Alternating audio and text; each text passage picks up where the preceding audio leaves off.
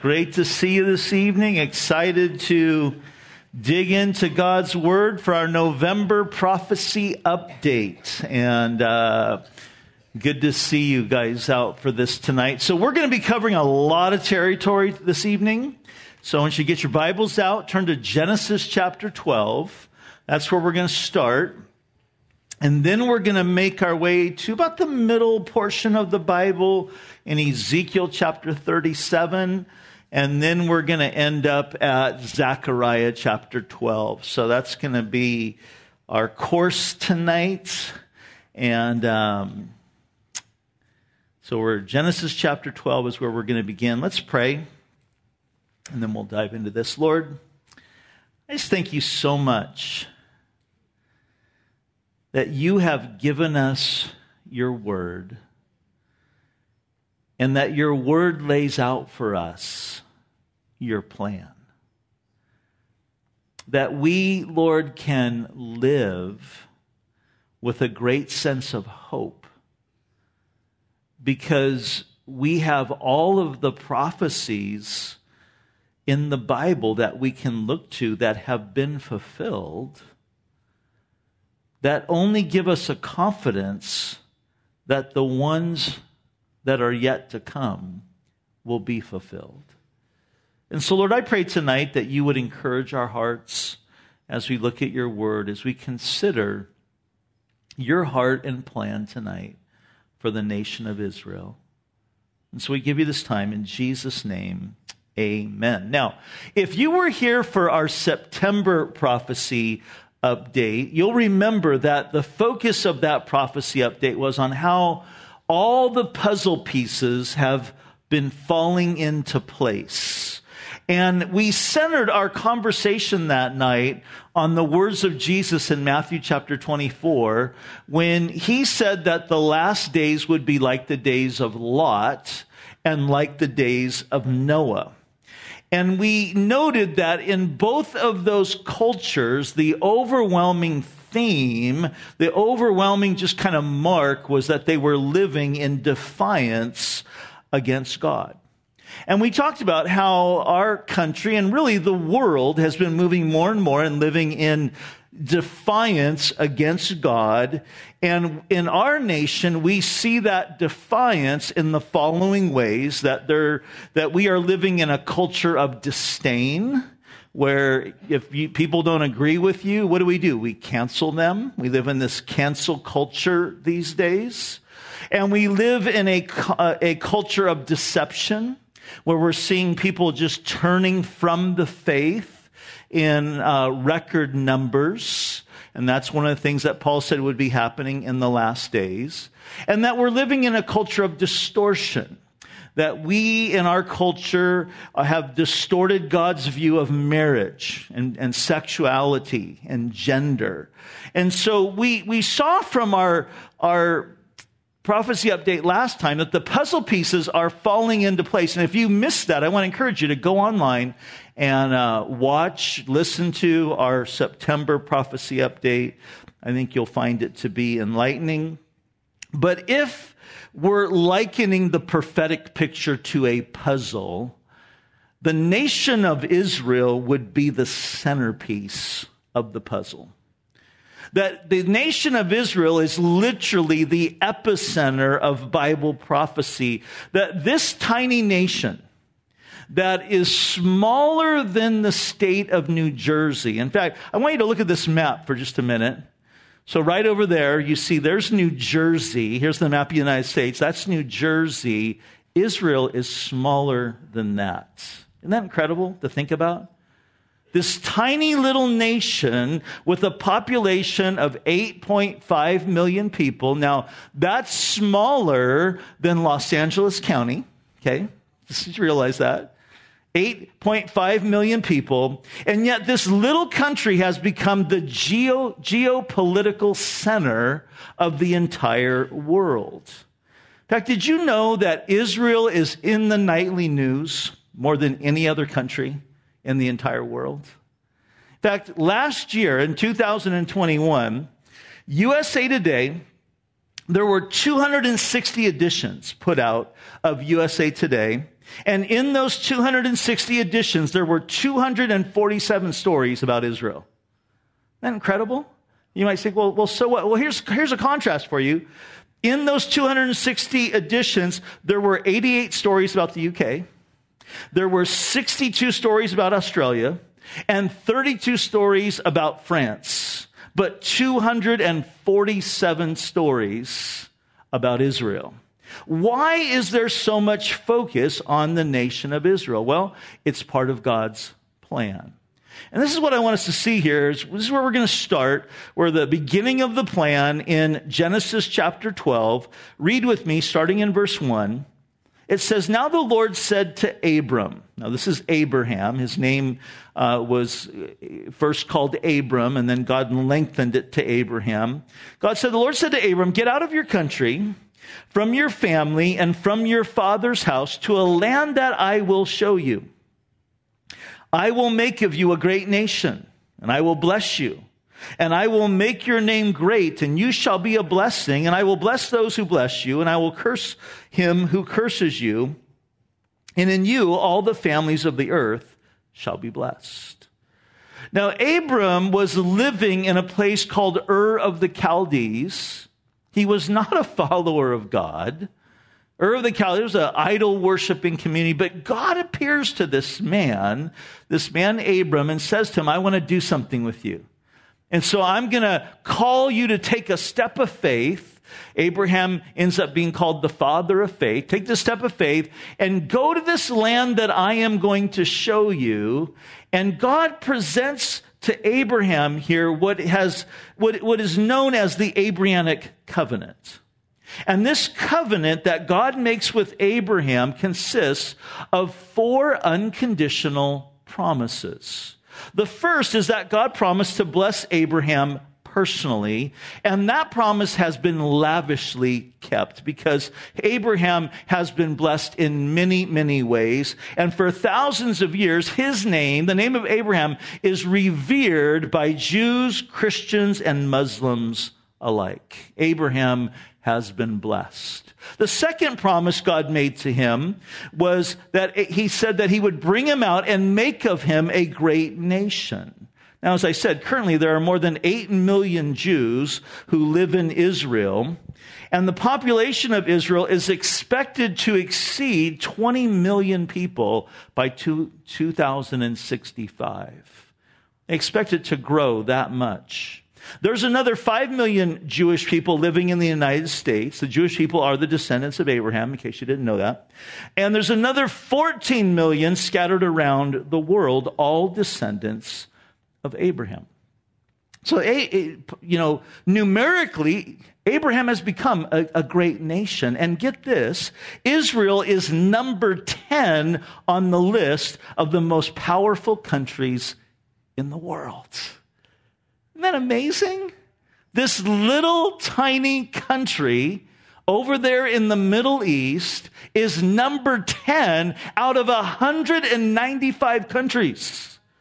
It's number 10 on the list. That's impressive for a country the size of New Jersey. God has made Abraham, God has made Israel a great nation. That was the second promise. The third is that God promised to make Abraham a blessing to many. Now think about this. Think about how the world has been blessed by the Jewish people. Without the Jews, we would have no Bible. Without the Jews, we wouldn't have the Ten Commandments, which is the basis of jurisprudence for most of the world today. Without the Jews, there would be no Jesus. And without Jesus, there would be no salvation. We would all be lost. Abraham is considered the father of the faith, and every single Christian, we have a connection to Abraham. Abraham has been a blessing to many. But here's some other ways that Israel is helping the rest of the world and being a blessing to others. Israel is the world leader in promoting the rights of people with disabilities. Probably didn't know that. Israel is the world leader in cybersecurity and cyber tech. Israel is the world leader in agriculture and water management. Israel has become what was, what, what, what was a barren landscape. It has become lush. Israel is a world leader in exports with a record of $165 billion industry. Israel is the world leader in exporting of diamonds. So all of you ladies who have a little diamond on your ring, you can thank Abraham for that, okay? And thank Israel for that. And now Israel is supplying gas and oil to Europe. I would say that this part of the Abrahamic covenant that God made to him over 5,000 years ago has been kept. The nation of Israel, the people of Abraham, have been a blessing to many.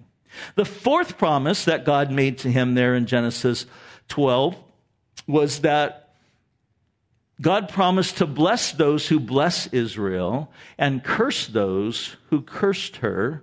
And God has kept that promise faithfully. In fact, I believe one of the, the reasons why the nation of uh, America has been so blessed is because of our relationship to Israel because of our friendship with, with Israel, God has blessed our nation. And that's one of the reasons why I think it's always important that when we're, you know, voting, that we need to be thinking about that. We need to, I always like to say that we need to vote biblically, that we need to be thinking about, you know, people going into office who, uh, who are in favor of Israel, because God gives this promise.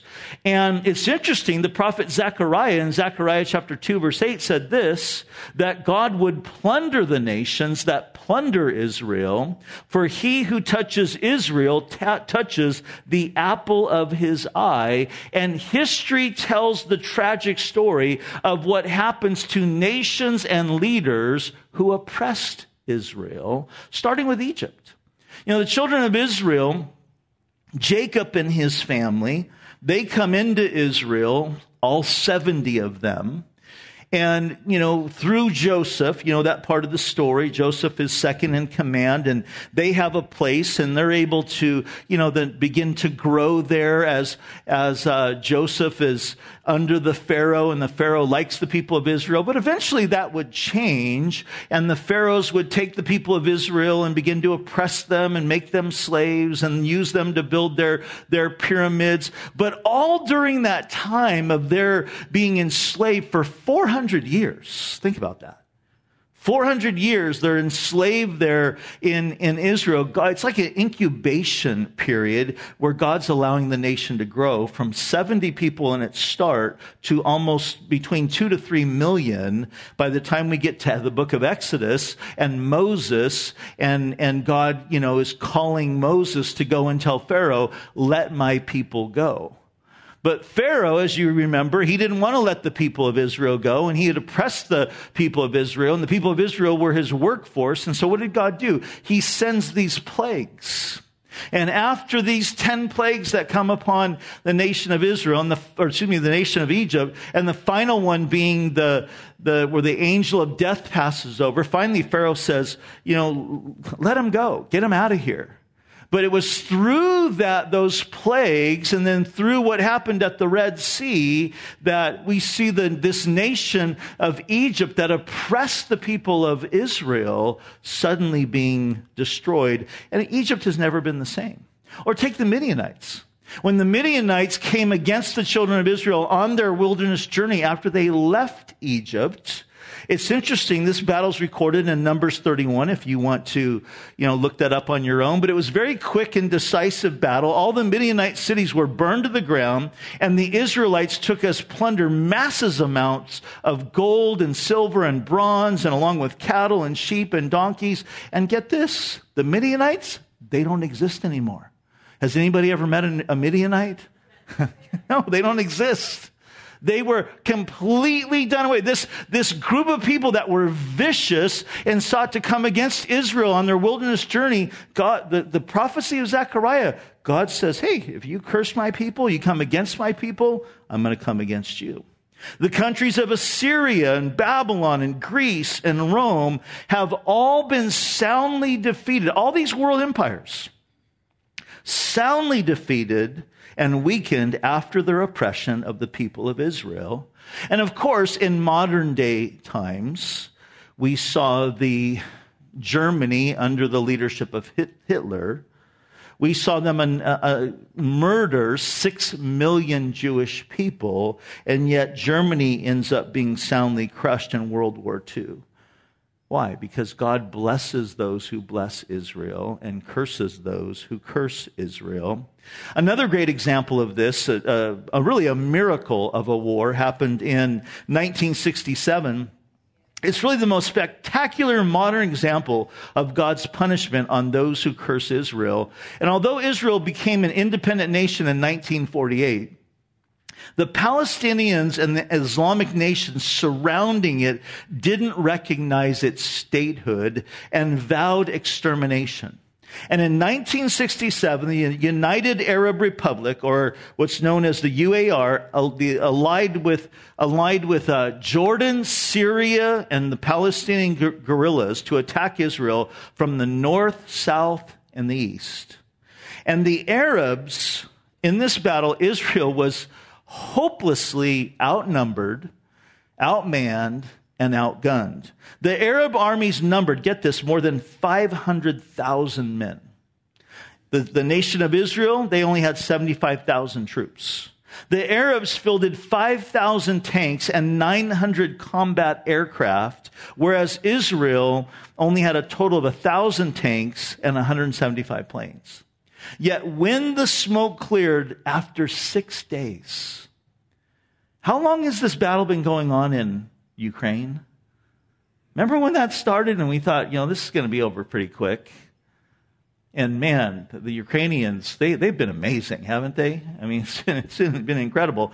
But, but think about this six days. After six days, when the smoke cleared, the UAR had lost most of its entire air force, about 20,000 lives, and Israel had taken over significant uh, Arab controlled territory included the Sinai Peninsula, the Golan Heights, Gaza Strip, and the West Bank. It's an amazing war.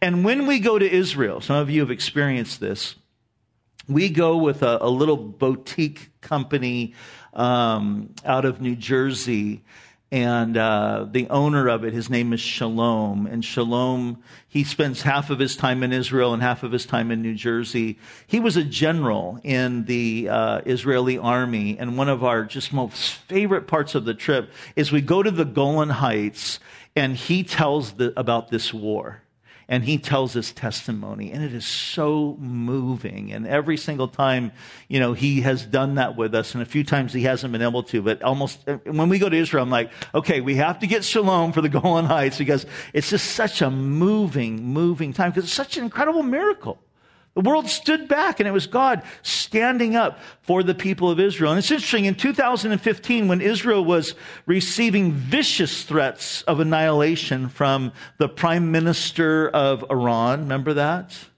And uh, the Israeli Prime Minister ben, Benjamin Netanyahu gave a powerful speech before the United Nations Assembly. And he spoke of the pres- preservation of the Jewish people. And he said this he said, In every generation, there were those who rose up to destroy our people. In antiquity, we faced destruction from the ancient empires of Babylon and Rome. In the Middle Ages, we faced ex- the Inquisition and expulsion. And in modern times, we face the Holocaust, yet the Jewish people preserved, and now another regime has arisen swearing to destroy Israel. That regime would be wise to consider this. I love that. He's like, and he said this. I stand here today representing Israel, a country 67 years young, but the nation state of the people nearly 4,000 years old. And yet the empires of Babylon and Rome are not represented in this hall of nations. Neither is the thousand year Reich. Those seemingly invincible empires are long gone, but Israel lives. The people of Israel live. Isn't that great? Because God has been faithful to Israel. So God made this fourfold covenant, this promise to Abraham as he called him out of his land to go to this unknown territory.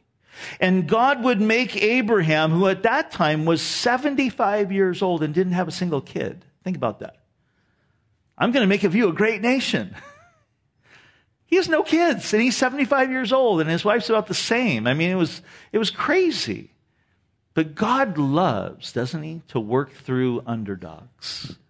He loves to do the impossible especially regarding the people of Israel. Now, it's interesting that the land that God promised to Abraham and his descendants was described with clear geographical boundaries. I want you to see this on this map. So, this little part right here, this is Israel right now, okay? Everything in the red is what God promised to Abraham. And so it takes in all the land from the Mediterranean Sea as the western boundary, and from the Euphrates River, that's the eastern boundary. So if Israel were occupying all of the land that God gave to them, they would control all the holdings of present day Israel, Lebanon, the West Bank, Jordan, plus substantial portions of Syria, Iraq, and Saudi Arabia. Isn't that incredible? And, and the, the thing that's really interesting is that Israel has never in its long history occupied all of this land.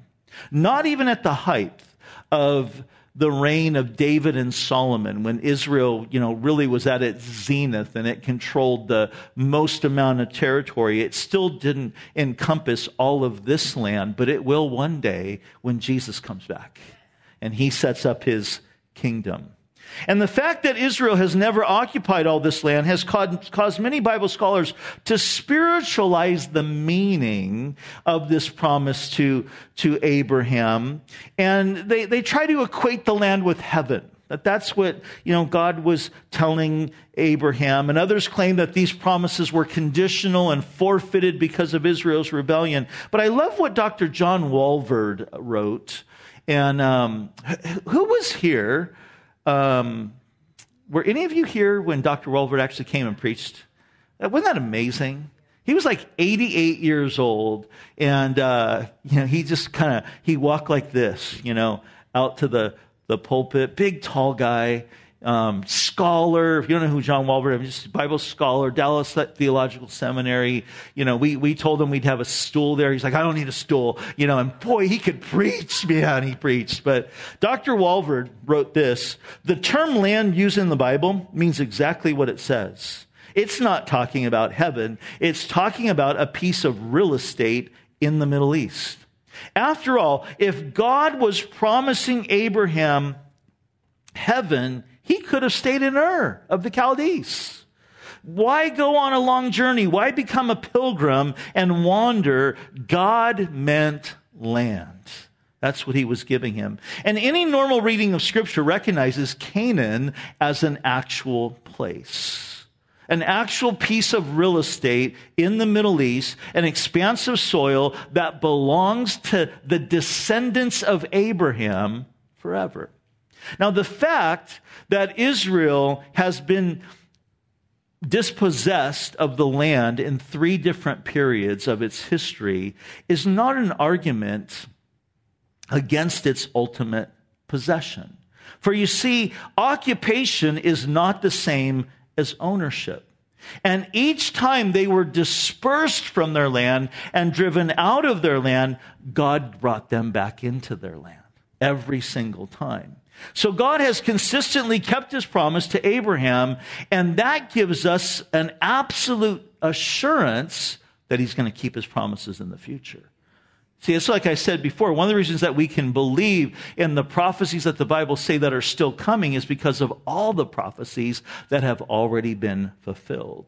Now, I want to consider tonight the miracle of the rebirth of the nation of Israel. You see, after the death of Solomon, Solomon was the king in Israel after David, and, and really it was under Solomon that, that the nation of Israel grew to the height of its grandeur of influence and territory. But after the death of Solomon, Israel was divided into two kingdoms Israel in the north and Judah in the south. And the kingdom of Israel was the first to rebel against God, and they ended up being taken captive by the Assyrians. And then the Assyrians, led by King Sennacherib, eventually came in and took captive of Judah. And the Assyrians ended up being defeated by the Babylonians under King Nebuchadnezzar. And remember what King Nebuchadnezzar did. He came because every single time that the people of Israel were defeated by a country and taken captive, there was always a remnant that was left.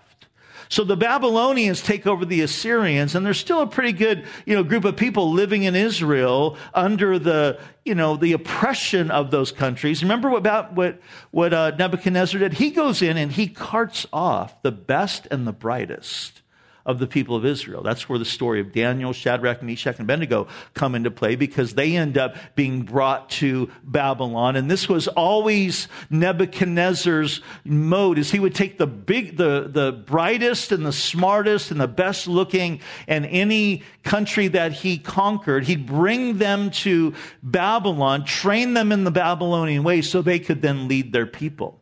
And so that was his plan um, with them. But there's still a remnant, always a remnant left in Israel. Israel still exists under all these different times of oppression. Well, the Babylonians would be overthrown by the Persians. And it was during that time in the Persian Empire, this is where the story of Nehemiah comes into play that God puts on the heart of Nehemiah when he hears of the oppression and what's going on with his people and how the walls in Jerusalem have, have been torn down and the city is lying in ruins. He gets this burden to go back and rebuild um, the city or rebuild the walls. And, and uh, King Artaxerxes, he has favor with him and he says, go ahead and go. And so he takes a contingency back. And then Ezra would also take a contingency back of people and they would, you know, know, work on rebuilding and the, and the people of Israel would have a, a season after that in Israel of kind of being established again. But then the Persian Empire would be overthrown by the Grecian Empire. And then the Grecian Empire would eventually be overthrown by the Roman Empire. And the nation of Israel would fall under the oppression of the Roman rule in 63 BC. And that would happen and continue all the way through the time of Christ and then even, even after the time of Christ.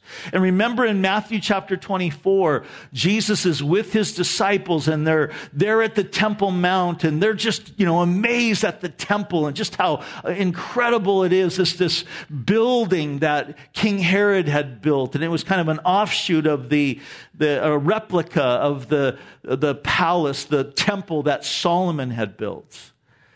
And they were amazed by it. Remember what Jesus said? Not one stone of this building will be left upon another. And they thought he was crazy. What the heck is he talking about?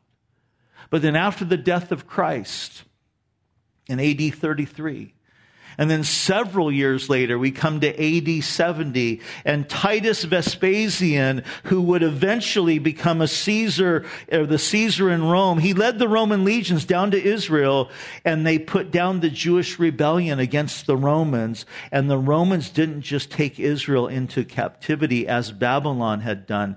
They massacred the Jewish people. They destroyed the temple not leaving one stone left upon another. Because here's what happened. One of the soldiers threw like a torch of fire into the temple. It caught on fire and all the gold that was in the temple began to melt and it seeped, it was seeping through the walls because the, the bricks um, that they used there. In fact, you can see this today if you go to Israel, these massive stones. I mean, they're just huge. I wish I had a picture of that.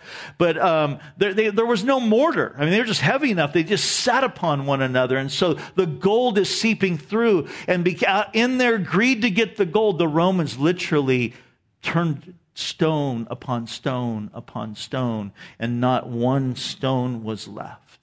They killed all the Jews living in Israel, and those who survived were, were uh, made slaves, and, and they were driven out of the promised land, and the people of Israel were scattered at that time.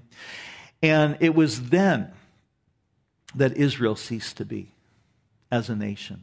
In fact, the Romans even changed the name of their country and territory, and, and they called it after the, the name of one of Israel's ancient enemies, the Philistines. And so in AD 70, they started calling it Palestine because it was linked with the word, the Roman word for Philistines, where that came from.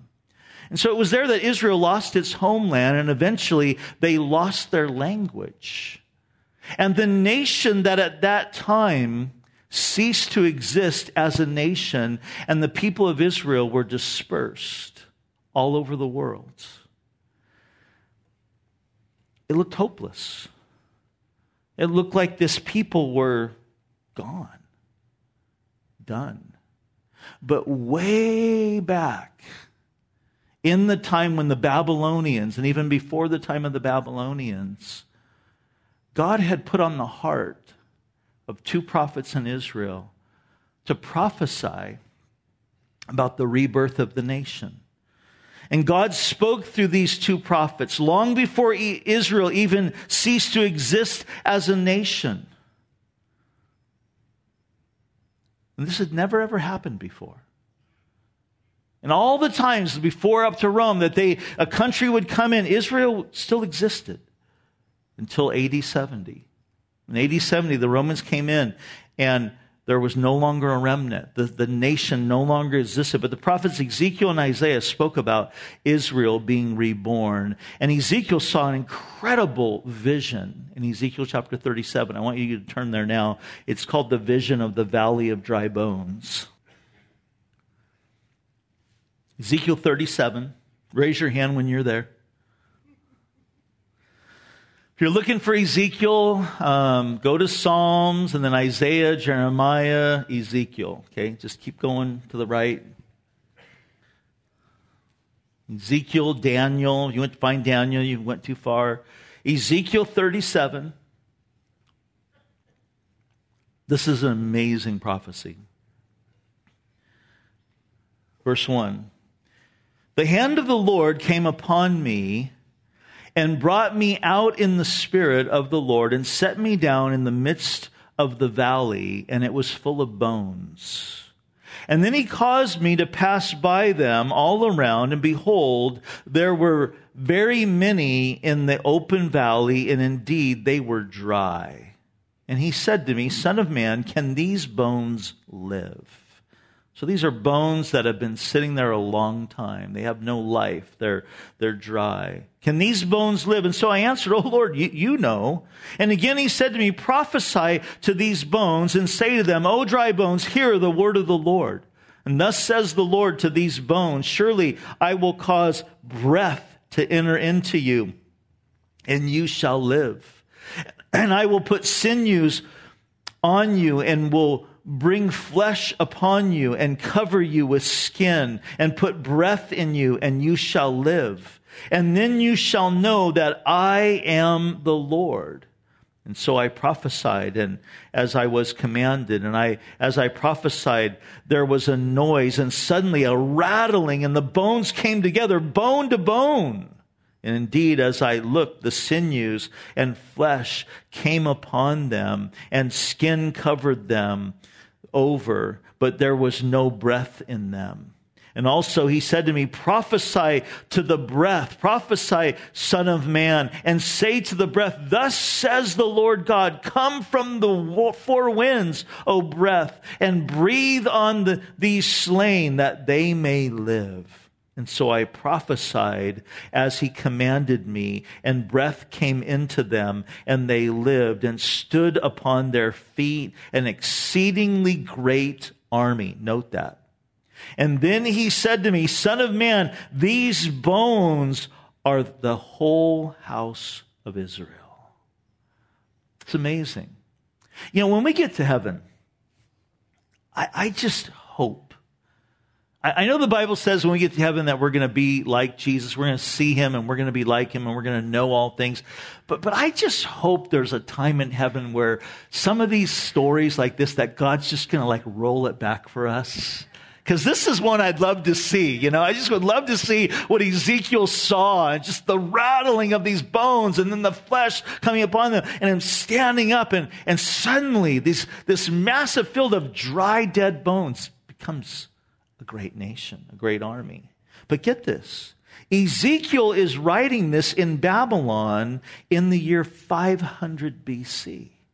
long before Rome even existed and came into power. He's in captivity, but he's seeing the nation of Israel coming back to life again. And even though 50 years after Ezekiel wrote these words, Nehemiah and Ezra would lead a contingency of people back to Israel to rebuild the city of Jerusalem, repair the walls, Israel would not become a great nation. They would not have a great army. Ezekiel was seeing something different. He was seeing something that was going to take place at a later time. A nation that was completely dead, that was having life breathed back into it. A nation that would become great. Notice he continues there in verse 11. They indeed say, Our bones are dry, our hope is lost and we ourselves are cut off. Therefore prophesy and say to them, Thus says the Lord God, Behold, O my people, I will open your graves and cause you to come up from your graves and bring you into the land of Israel. And then you shall know that I am the Lord when I have opened your graves, O my people, and brought you up from your graves. I will put my spirit in you and you shall live and I will place you in your own land. And then you shall know that I, the Lord, have spoken it and performed it, says the Lord. God was prophesying here of a nation coming back to life again. Skip down to verse 21. It says, Then say to them, Thus says the Lord God, Surely I will take the children of Israel from among the nations wherever they have gone catch that among the nations, wherever they have gone, and will gather them from every side and bring them into their land. And I will make them one nation in one land on the mountains of Israel, and one king shall be king over them all, and they shall no longer catch this. Be two kingdoms. Remember? After Solomon, the kingdom was divided. They shall no longer be two kingdoms, nor shall they, they ever be divided into two kingdoms again. They shall not defile themselves any more with their idols, nor with their detestable things, nor with any of their transgressions, but I will deliver them from all of their dwelling places in which they have sinned, and will cleanse them, and then they shall be my people, and I will be their God. Some wonder if this passage is really talking about the end times because they say, well, you have to realize Israel was in captivity when Ezekiel wrote this. And so he's only speaking of the captivity in Babylon and God was going to restore them, you know, after that time with Nehemiah and with Ezra. And when people say that, I love to point out that Ezekiel says here that God was going to draw his people from the nations, plural. They weren't in the nations, plural. They were in Babylon. That's where they were. So it's obvious that Ezekiel is talking about another time when God was going to take his people who would be scattered. When were they scattered? In AD 70. When the Romans came in, they were scattered, they were dispersed. In fact, did you know in 1900 there were more Jewish people living in New York than there were living in Israel? They were dispersed all over the world. So Ezekiel is seeing something different a dead nation coming back to life, a scattered nation coming home. And none of that would happen until Israel ceased to exist as a nation after the Roman invasion in AD 70. And so think about this for 2,000 years, the nation was dead. It was gone. It was a forgotten people. But catch this. In Ezekiel 36, in verses 8 through 15, I'll just highlight it for you. It'll be on the screen. Ezekiel would prophesy of the restoration of Israel, that it would be restored like a tree budding fruit, in verse 8, that God will increase the numbers uh, of the house of Israel, that its cities would once again be inhabited and its ruins rebuilt, that animals will be plentiful and the land will become fruitful, that the people will never again be deprived of their children, that God then declared that the nation of Israel will never be destroyed or suffer taunts from other nations. Again, that did not happen when Nehemiah led the group back. But it ha- but the Israel, since they became a nation, after when did well let me let me get let me get it. When did the rebirth happen? May 14th, 1948. That's when the rebirth of the nation took place. And so much of what Ezekiel has prophesied here has happened in our lifetime. Now, some of this has not yet happened yet. Some of this is still future because it's not going to happen until Jesus comes back when all the people are restored and the nation of Israel is now following Jesus the Messiah. But starting in 1948, 650,000 Jewish people came back to the country when they became a nation again after 2,000 years. Do you know that has never, ever happened before? Look it up. There's never, ever been a nation that ceased to exist, that lost their language, that lost their homeland, that was reborn again, especially after a 2,000 year gap. It's, it's a miracle that God did. And since 2015, the greatest population of Jews are now living in Israel. And today, Israel is an agricultural powerhouse in the world. Today, the military might of Israel, it's legendary. The prophecies of Israel being reborn and becoming great have been fulfilled right before our eyes. But Ezekiel wasn't the only one who prophesied about the rebirth of the nation of Israel. So did Isaiah. Isaiah, Isaiah, was writing 740 years before the birth of Christ and 817 years before Rome would invade Israel and cause the nation to cease to exist. And he wrote these words in Isaiah 66 verse 8, Who has heard such a thing? Who has seen such things? Shall the earth be made to give birth in one day or shall a nation be born at once. God put this on the heart of these prophets that this is what he was going to do with his people. And again, it's never, ever happened before. Isaiah also said this in Isaiah 27, verse 6 Those who come shall cause those who come, he shall cause to take root in, his, in Jacob. Israel shall blossom and bud and fill the face of the world with fruit. Did you know today Israel is one of the largest exporters of fruit in the entire world? Isn't that incredible? Isn't that amazing? The promise of God to, to Abraham. Israel becoming this blessing to the world. Israel's reemergence in her ancient homeland sets the stage for the final fulfillment of biblical prophecy. You see, the return of the Jews to their homeland pinpoints where we are on the prophetic timeline. We know that we are living in the last days because Ezekiel was talking about what would happen in the last days. And like I said, part of his prophecy is not yet fulfilled. But that single event of the nation of Israel becoming a nation again, being reborn, is the single most significant thing that signals that we are living in this time where we're close. We could say that we're, we're in overtime. Jesus could come back. There's nothing holding him back. We're living in that time today. So here's the last thing that I want us to consider tonight is why is Israel important in the present and future prophetic picture? And this is where I want you to turn to Zechariah chapter 12. So just keep going to the right, all the way to right before um, Matthew, you have Malachi, and then you have Zechariah. Zechariah chapter 12. Why is Israel important in the present and in future prophetic picture? Number one, because God said that Israel, Jerusalem, actually, in Israel, would be a cup of drunkenness and a heavy stone for the world. Look at verse 1.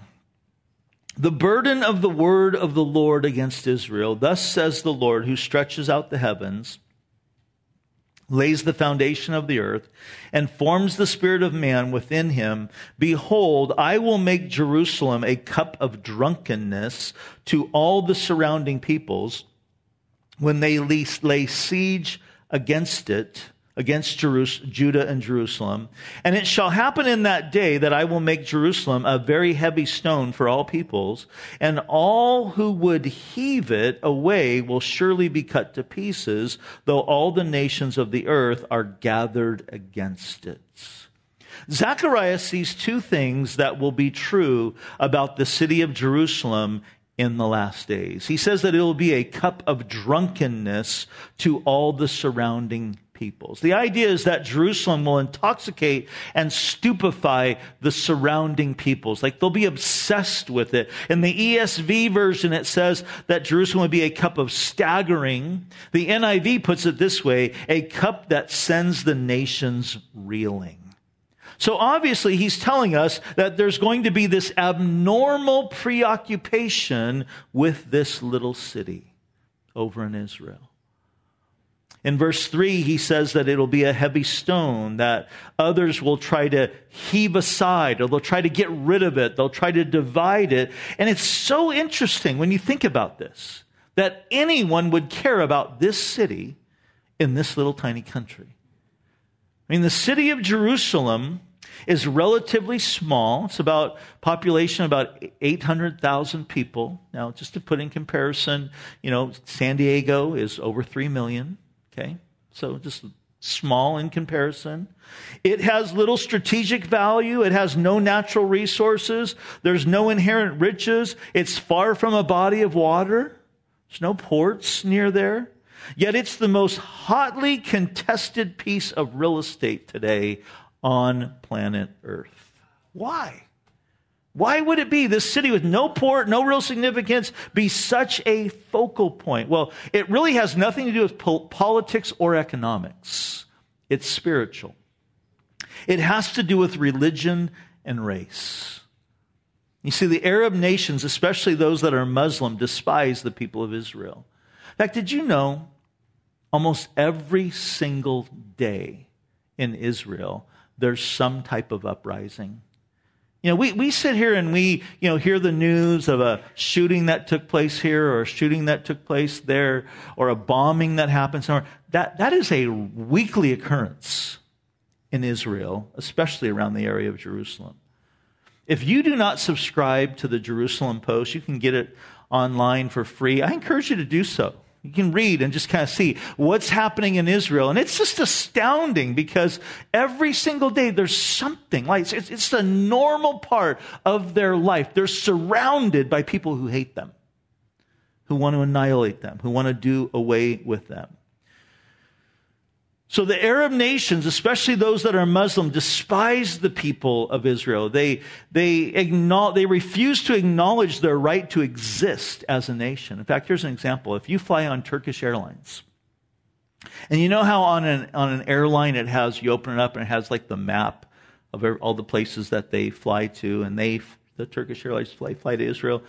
They don't list Israel on their map. They're not even listed. It's a destination they go to, but they won't put Israel on their map because they refuse to acknowledge their existence. The Arab people surrounding Jerusalem have a passion for possessing the city that is not justified by their history. And this is what's really, really interesting is that the Muslims came to Jerusalem as their third holiest city. But did you know that, the, that Jerusalem is not mentioned once in the Quran?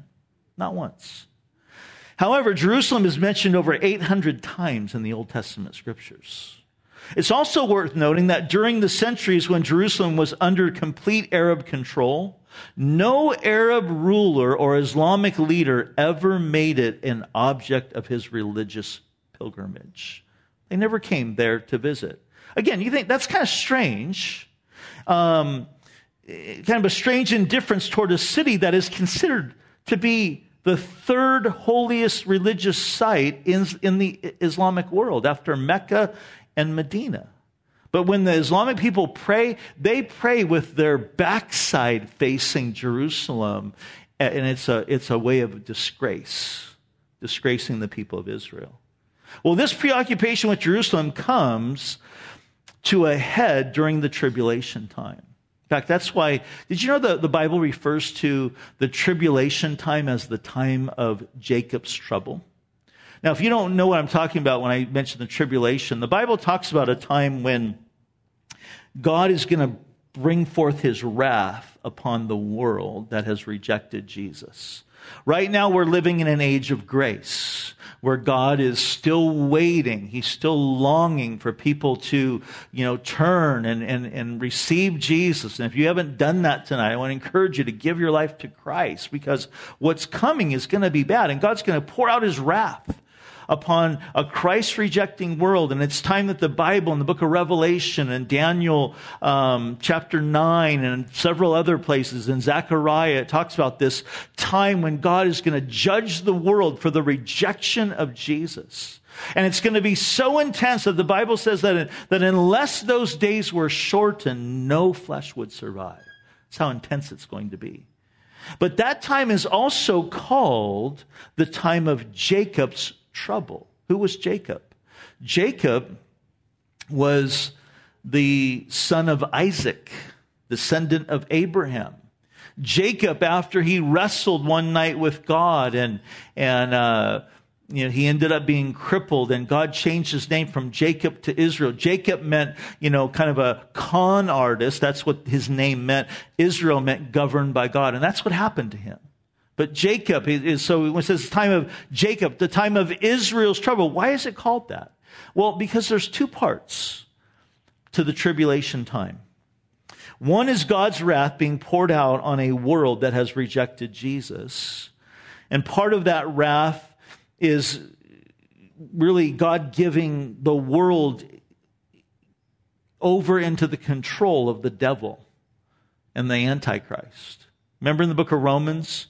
Part of it says, in God, in his wrath, what did he do? He, he gave people over to their flesh. Well, that's what he's going to do in the tribulation time. Say, okay, you know, you guys want to rule yourselves? Here you go. And he's going to turn them over to the devil and the Antichrist, as well as, you know, he's going to bring some cataclysmic things that are going to happen uh, upon the world. So, so that's one of the things that's happening during the tribulation. But an, another reason for it is that God's using it to get the attention of the people of Israel. And you see, a lot of this happens in Israel. And you know why the tribulation time is divided into two, three and a half year periods? It's pretty simple. The first three and a half year period, the Antichrist is at peace with Israel. In fact, he and Daniel lays this out that he, is, he, he makes a covenant with them, seven year covenant. And in that covenant, he's going to help them rebuild their temple. That's one of the things that the Jewish people just so much want to have happen. He's going to come up with a way for the, the Muslims, the Arabs, the Jewish people to all coexist on the Temple Mount. Revelation chapter 11 kind of lays this out. But during the middle of that, that three and a half year period, he's going to turn on the Jewish people.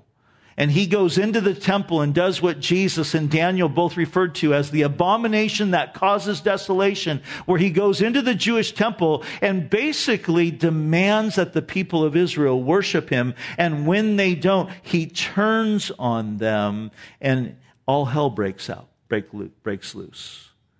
They see his true colors during that time.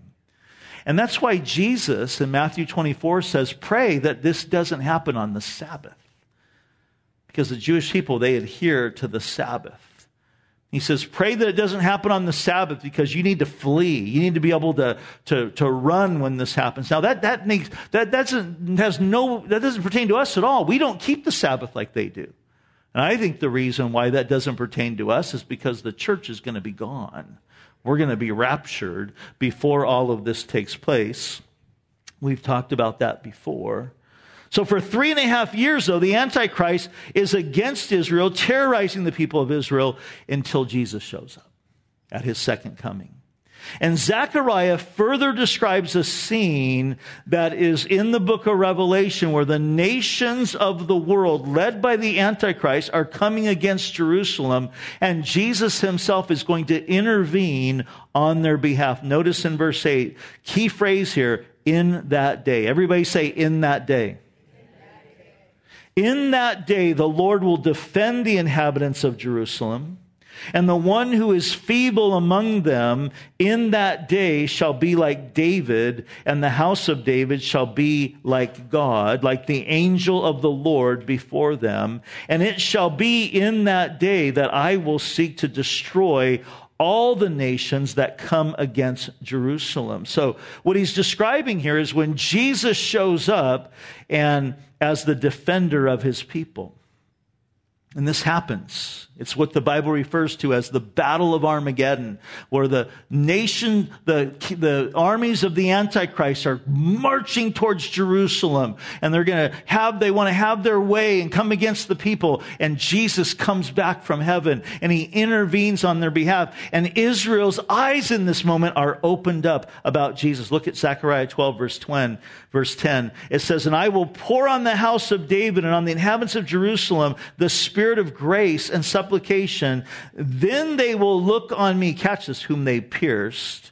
And yes, they will mourn for him as one mourns for his only son. In that moment, the Jewish people are going to realize. You see, in Israel today, the Jewish people, they don't accept Jesus. There are some Messianic Jews, but the majority of them, they don't believe Jesus is the Messiah. They still are waiting for the first coming of their Messiah.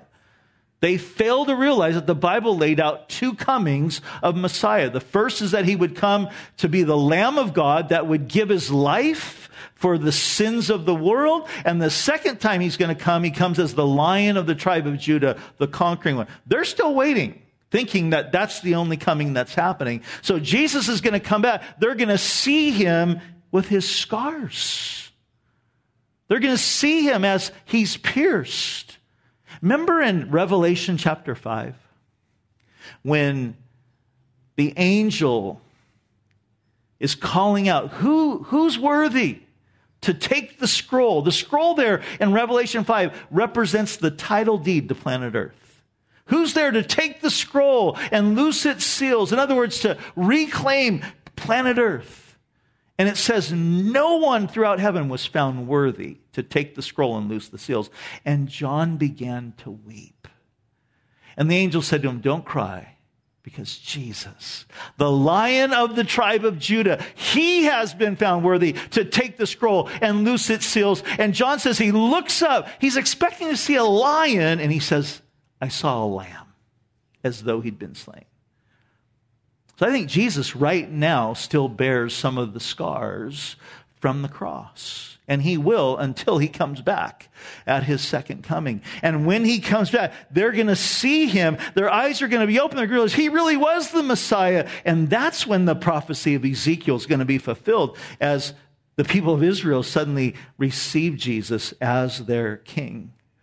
And the Jews will repent from their sins and they'll turn to the Lord in mass during that time. And it's interesting because in chapter 14, he also describes this battle of Armageddon. If you want to turn over there really quick, just, I'll, just bring note to a couple things where he says in verse 3, the Lord will go and fight for his people. And in verse 4, it says, says, and in that day, his feet will stand upon the Mount of Olives. The Mount of Olives are going to split in two. And it's interesting because this is the spot where Jesus ascended up into heaven. And it's the place where he's going to come back again at his second coming. And here's what's really interesting about this. Years ago, the Sheraton hotel chain was looking at the Mount of Olives to put in Israel as a flagship hotel. They wanted to build a hotel on the Mount of Olives. But as they did their environmental studies, they found that there is a huge fault line that flows right under the Mount of Olives. Isn't that amazing? And so they ended up building further south away from that fault line because they said that hill is unstable because it's waiting for the pressure of a foot, the foot of Jesus to stand upon it and it's going to split in two. And it goes on to further describe how it's going to be parted and a river's going to pour forth from there. It's just going to be an amazing time that's going to happen when Jesus comes back. It's going to be a glorious day. And verse 9 declares, And the Lord shall be king over all of the earth. And this, again, is the second reason why Israel, both present and future, is important in the prophetic picture. is because this is where Jesus is going to set up his kingdom. It's going to be in Israel that he is going to reign, and it's going to be his headquarters. And so when we say we need to pray for the peace of Jerusalem, you know what we're doing is we're saying we need to pray for Jesus to come back because that's when the peace of Jerusalem happens, when Jesus shows up. And it won't happen until then. There's going to be turmoil in Israel. There's going to continue to be nations. And if you, you know, went through today and looked at a list of the nations of the world and how many of them are against Israel, against Jerusalem, it's way more than are for it. It's prophecy of, of Zechariah taking place. So I'm going to wrap it up with this tonight. So we want to, as God's people, we want to honor the people of Israel. We want to pray for the people of Israel. But that doesn't mean that everything that Israel does is right. In fact, much of Israel today lives in rebellion against God. In fact, its largest city, Tel Aviv, is one of the most carnal places on the planet. It's, it, it's like a Las Vegas of the Middle East, Tel Aviv is. It kind of has that type of a, a vibe to it. Most of the people, you know, some people think when they go to Israel, they, it's all these, you know, Orthodox, they're the minority. The most of the people in Israel are very secular, they're very modern, they're very carnal, um, and they're, they're living to please themselves. They're living for pleasure but their eyes are going to be open when Jesus comes back. So we don't agree with everything that Israel does. It doesn't mean that every single, you know, military thing that we, they do that we're like, you know, yeah, they're, no. But it means that God made a covenant with Abraham and he's going to keep that covenant. And people ask, why did God do that? And, and, and he says, in God's word, he says, I didn't, I didn't pick you because you were special or you were smart or you were significant. It's just his sovereignty that he picked the nation of Israel because God loves, and this should encourage us, he loves to do great things with little people. And that's what he's doing with this little tiny nation. And God wants to do that with us. He loves to do great things with little people, great things with insignificant people. This is what we're learning in the book of Acts. The early church, they weren't, they weren't special. They weren't any different than us. They weren't more spiritual than we were. I mean, I mean, just a little bit before um, Pentecost. I mean, they're arguing about who's going to be the greatest. James and John want to blow up a city, you know. Peter's being rebuked and said, Get behind me, Satan, by Jesus. And then he denies him, you know, three times. I doubt any of you here denied Jesus three times. Peter did. That should encourage you. He can use that guy, you can use me. And so, this is the big takeaway tonight as we look at all this history of the nation of Israel, that God has put his hand upon this nation as a reminder us that God loves to do great things with little people, with insignificant people. And he can do that with us if we're just yielded to him. If we, like Abraham, like we were talking about on Sunday, are just willing to take steps of faith. And the other thing that our, is our takeaway tonight is this, is we're told in the book of Luke that when you see these things begin to happen, look up because your redemption draws near. Amen? Amen. Let's pray. Lord, we thank you for what you have done with the nation of Israel. We thank you, God, for the way that you called them, chose them, and built them.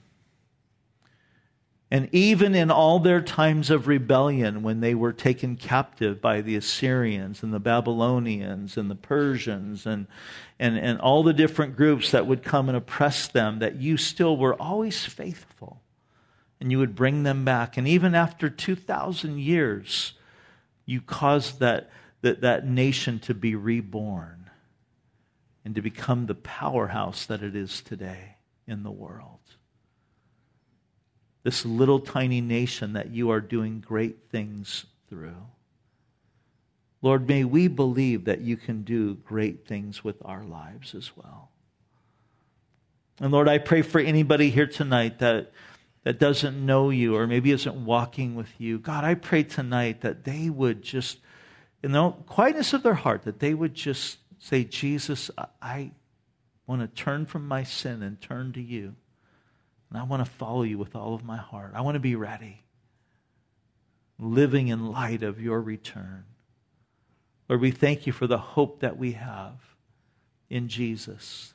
That in the midst of this just chaotic world, Lord, we know that you have a plan and that you are working, that you are in control, that you're in charge. And so, Lord, we want to just be a people that are yielded to you. Lord, I thank you for my brothers and sisters that are here tonight, those watching online, those that will watch this later. Lord, I pray that our hearts would just be ignited to follow you with every ounce of our being. And so, God, we give you this time tonight. We give you our hearts tonight. In Jesus' name, amen.